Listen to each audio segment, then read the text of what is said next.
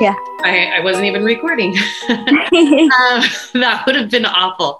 Um, out of the people of interest, um, Bernard Howell and Eric Lee Roberts, and then Jim Roth was brought up. And I thought in everything that I read that Jim Roth was the um, employee that she gave a ride home to. No, uh, that is Matthew, and he's not a person of interest. Okay. He was ruled out. And he was because he was dropped off, and then she went to the market, and then she went home after that. Mm-hmm. Right. Okay. And um, who was Jim Roth? Was Jim Roth another guy that was, um, wasn't he supposed to hang out with her that evening? Yeah. Jim Roth was kind of a creepy guy that was infatuated with my mom that right. uh, he went on like one date with her because she mm-hmm. like he he she was a pushover, I guess, in a way. Uh, uh-huh. He convinced her to go on a date, uh-huh. um, but she wasn't into him or anything. She yeah. was just a really nice person. yeah, yeah, yeah. That happens, right? yeah. yeah. Um, and he's since passed away, but they cleared him in the beginning, right? Um, they didn't. For the longest time, we actually thought it was him until Eric Roberts confessed. Okay, but Eric Ro- Eric Roberts was interviewed two weeks after your mom disappeared, right? Mm-hmm. And he had said that um, he that they were just that they just said hi to each other at work because they were coworkers, and that he she had never been to his house, but yet it was said that she had dated his younger nephew at one point. Mm-hmm. Okay, so he lied about even having her at the house in the beginning, like yeah. first interviewed. And then suddenly in July of 2019, he decides he's going to confess. But he had two stories, right? When he when he confessed in July of 2019. Um I don't think so. I think the two okay. stories thing that you're talking about is when um Jim Roth uh explained what he was doing um, and how he knew my mom and stuff. And he said that they went on a date and uh, she went to his house and they tried to have sex, but he couldn't perform. That's right. Yeah. And then he, a couple years later, they uh, interviewed him again, and he said that they did have sex, and then she left the same day when the first time he said he she spent the night at his house. Okay. So okay, all right, okay, that makes sense. Um, and then uh, I can't believe that Eric Roberts is just out and they couldn't hold him on anything. But I also know that they dug up his property and mm-hmm. they they couldn't find anything there. When they dug up his property, was the fire pit still on the property that he cut that he had talked about before? Yes, it was. Okay, and they found nothing. I mean, it would have been 10 years later. I don't I don't know how they Yeah how they would um, find anything.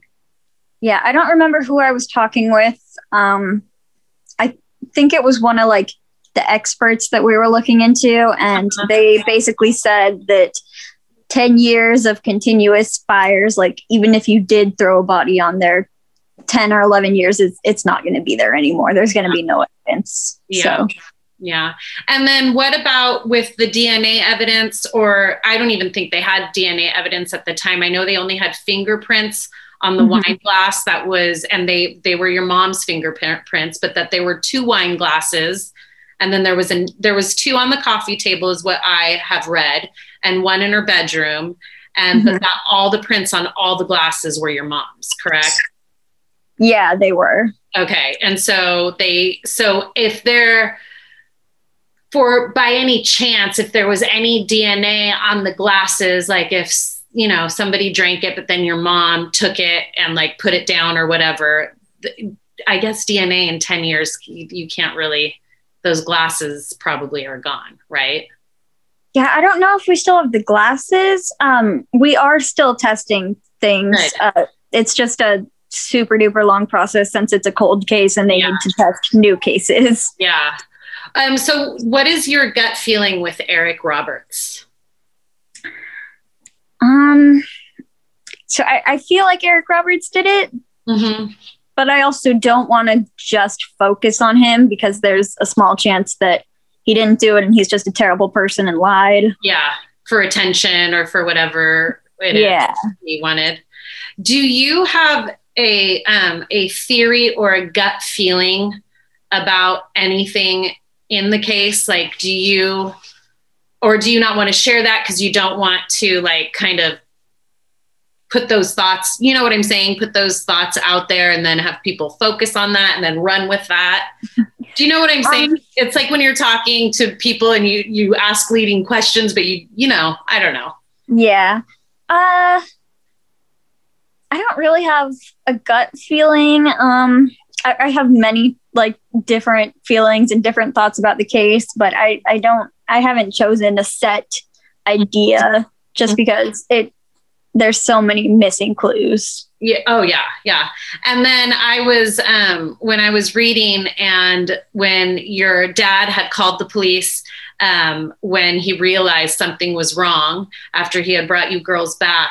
Um, and then just knowing that he had to wait another 48 hours or the police wanted to wait another 48 hours before you know officially calling it you know, mm-hmm. persons. And even though that's no longer the case now, do you think that hurt the case much? Like, had they taken it seriously from the moment your dad called and said, look, she's, she never misses an exchange with the girls, like there's mm-hmm. something wrong. Do you think that would have made a difference in it all? Or do you, would you rather not even play that what if game? Um, I actually don't know. I do know that the 48 hours is the most detrimental time yeah. Uh, to solving a case. Mm-hmm.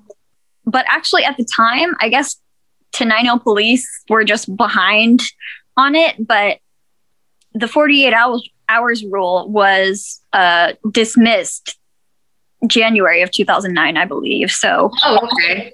So in March, they they still said 48 hours, but we didn't actually have to wait 48 hours. Oh gosh. Well, uh, I I wish I didn't know that now because that's even more frustrating. Yeah. Um, is there a lead that you know of that you wish um, the police would have looked harder at, or a lead that your dad knows of, or that your family was like, look harder at this? Is there something that you guys saw or heard that you felt the the police should have focused more on or followed up more on? Not my dad or me or anyone, mm-hmm. but I know my aunt Sharon from the beginning, uh, my mom's sister. Yeah. Uh, said that they needed to look into Eric Roberts. Oh, from the very beginning, she said that? From the very beginning, because my mom told her that she was hanging out with him at one time. And so she's like, you guys need to look into this guy. And so the first detective, Dave Haller, interviewed him or talked with him, and he ruled him out right away. He's like, he seems like a nice guy. I don't think he did this. Oh my gosh. Oh, and how frustrating for your aunt, too, especially yeah. in 2019 when he came back with a confession. How did she feel when that happened? Uh, I mean, obviously we're we were all relieved when it actually happened, but yeah. uh, the day after, yeah, she just it was it was bad. I mean, it was bad for all of us. We just yeah. all felt terrible. Oh, of course, of course.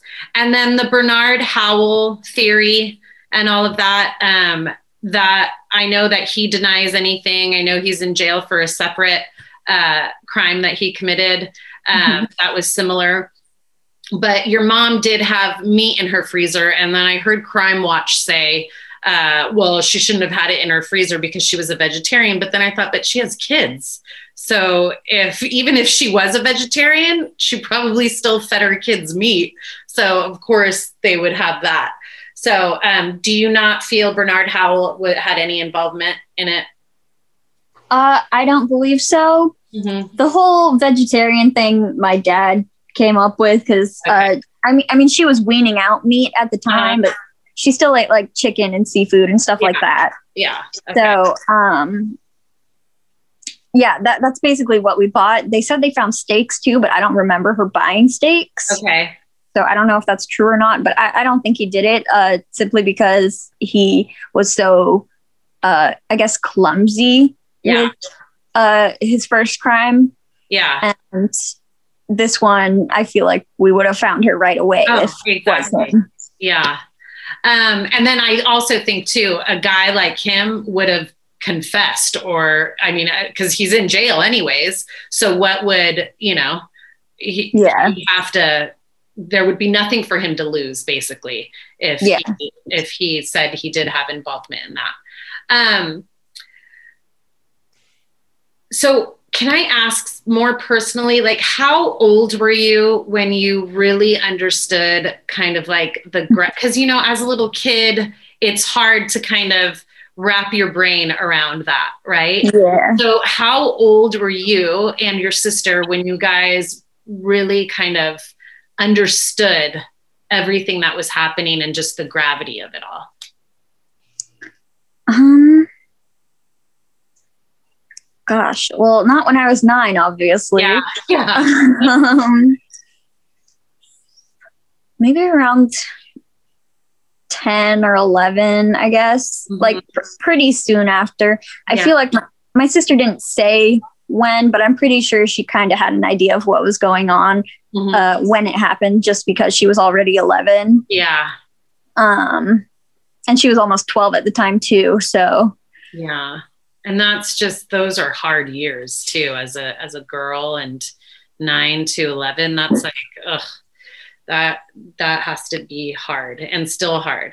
Um, and i know that your parents were separated at the time but how did your dad um, handle just all of it? And so, like i'm sure it's hard on all of your family but i'm sure it hits differently with different people in the family. Mm-hmm. like i'm sure it hit your mom's sister harder and then you girls and then your dad. Like how's how's your dad and how how did that did because you know you were with your mom mostly during the week and then you were with mm-hmm. your dad on the weekends so mm-hmm. then now you're with your dad all the time and on top of that you have this you know so how was all of that for you guys my dad was like really really just scared mm-hmm. uh, at, at the beginning um, and i mean even before she went missing he would say that he wished uh, we spent more time with her and he tried to find ways for us to spend more time with her just because he had us on the weekends so he had the full day with us and yeah. she only had us on weekdays.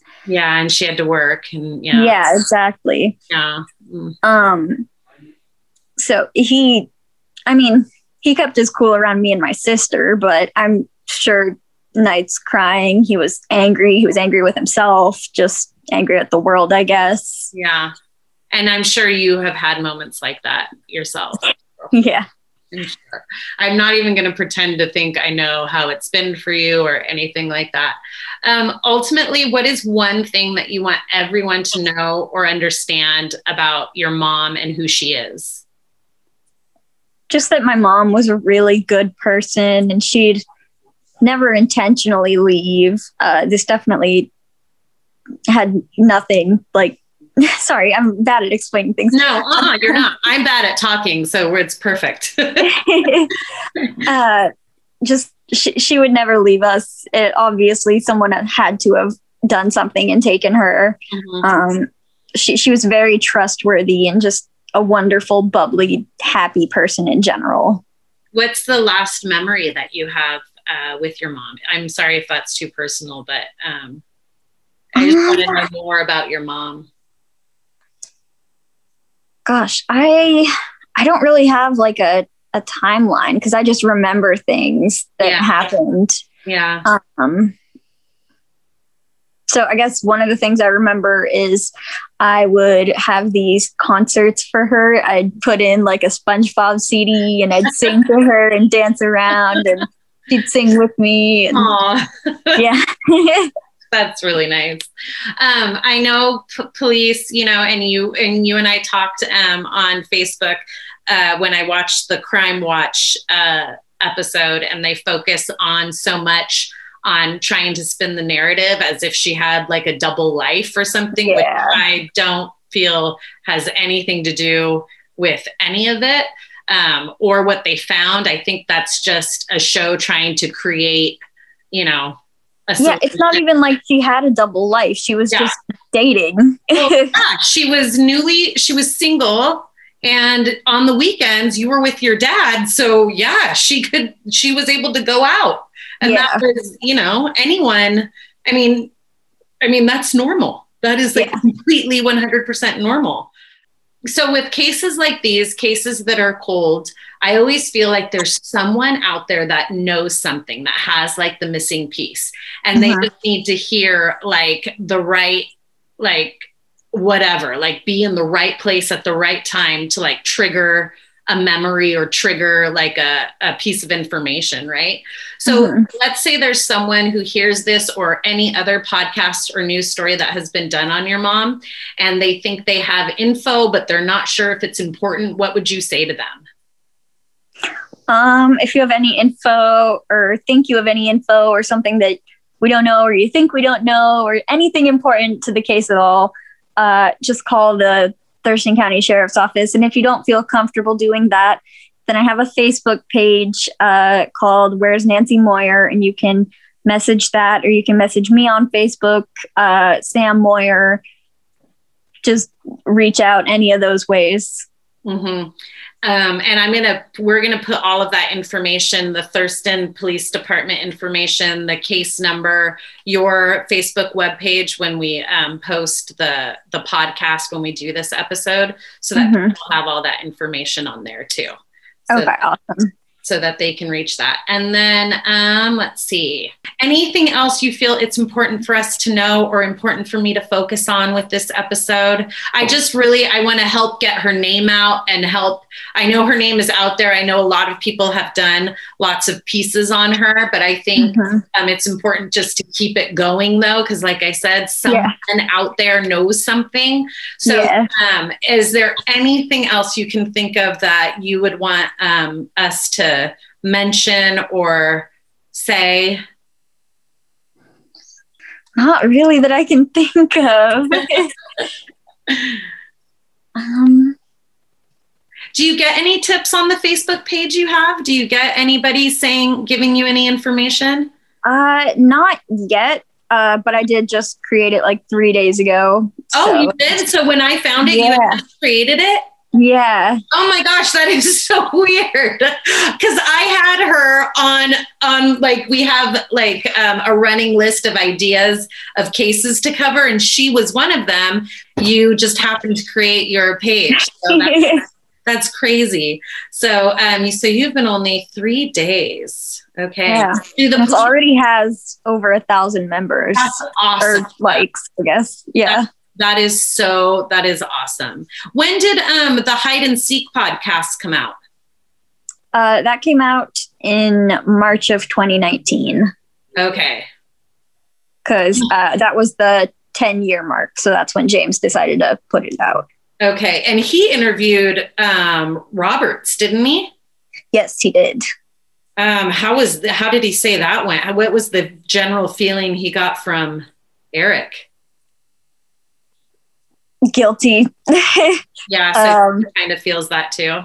Yeah, he even played a clip of me on his podcast for Eric uh, mm-hmm. of him asking these really personal questions, and I uh-huh. kind of was crying in it. Yeah. And uh, you, you see Eric's face, and he's kind of just looking away and like not really listening, and uh-huh. it's obvious that he's just ignoring that. Like, so yeah. yeah. had no Eric reaction. Never, Eric never uh, married or anything like that. He doesn't have any kids, right? Or does he? He does have kids. I don't know if he ever married. Um, he has an ex girlfriend though. Yeah, I, I read about the girlfriend in 2014 who came out and said that he had been a little handsy um, mm-hmm. and kind of his uh, when he drinks what he's like. Mm-hmm. And, um, and so I read a little bit of that. So and so he's in. So we you he's in Tenino now. He's in the same. Uh, yeah, he's in Rochester. It's uh, 15 minutes away from Tenino. And he can't. This is gonna. I don't even know how this is gonna sound, but he can't contact you guys, right? He can't. No, he can't. Um, and I don't think he wants to. But I have he doesn't have social media or anything. I've looked. yeah, yeah, I bet. Oh my gosh. Yeah, I was recently talking to uh, Detective Hamilton, the detective on the case now, and uh, I, I, told him that, and he said that he's been thinking about stopping by his house and talking to him too. So, yeah, I wonder what more they can do. I mean, what what did have they told you? I know they need like substantial evidence, right? They need something mm-hmm. to put on him. Have they told you like what what what's even the smallest thing that could consist of? Not really. They I mean, it just I think it has to be DNA evidence. They have to find evidence of uh my mom's DNA evidence at his house from the items that we took from his house or uh they tested I think my mom's bed sheets and stuff from my mom's house, or they are going to test those. And uh-huh.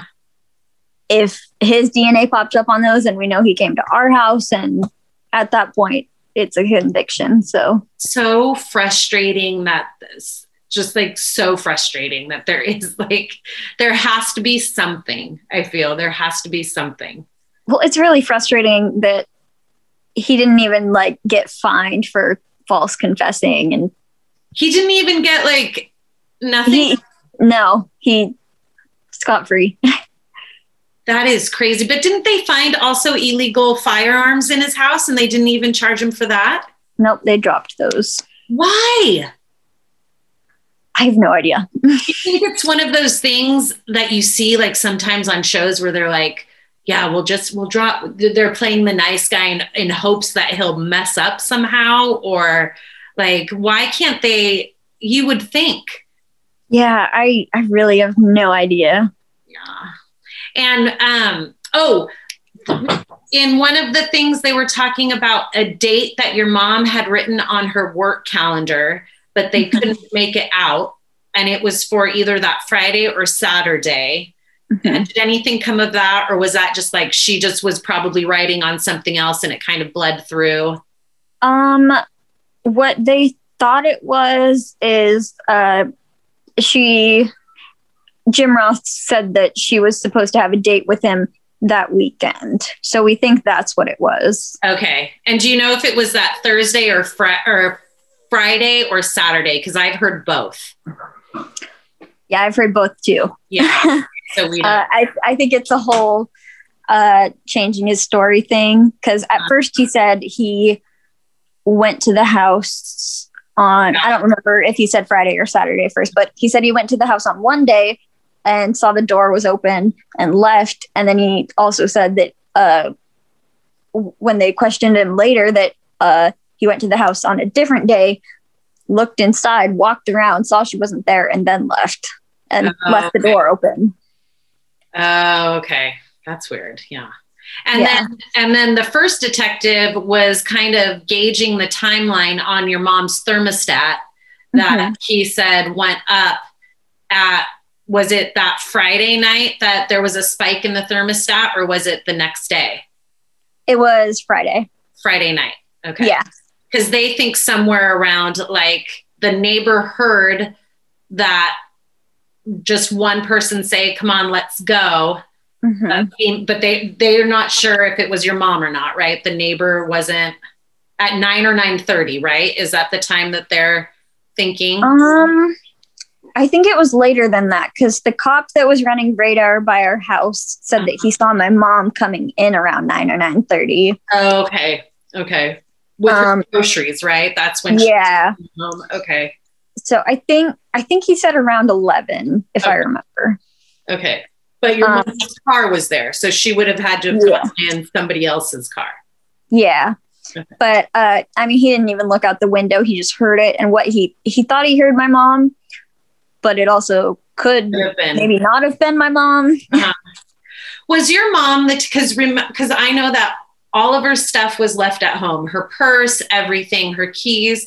Is your mom the type of person that if someone said, Hey, listen, I need your help really quick with something, can you come with me? Is she the type of person that would have dropped everything to go help somebody?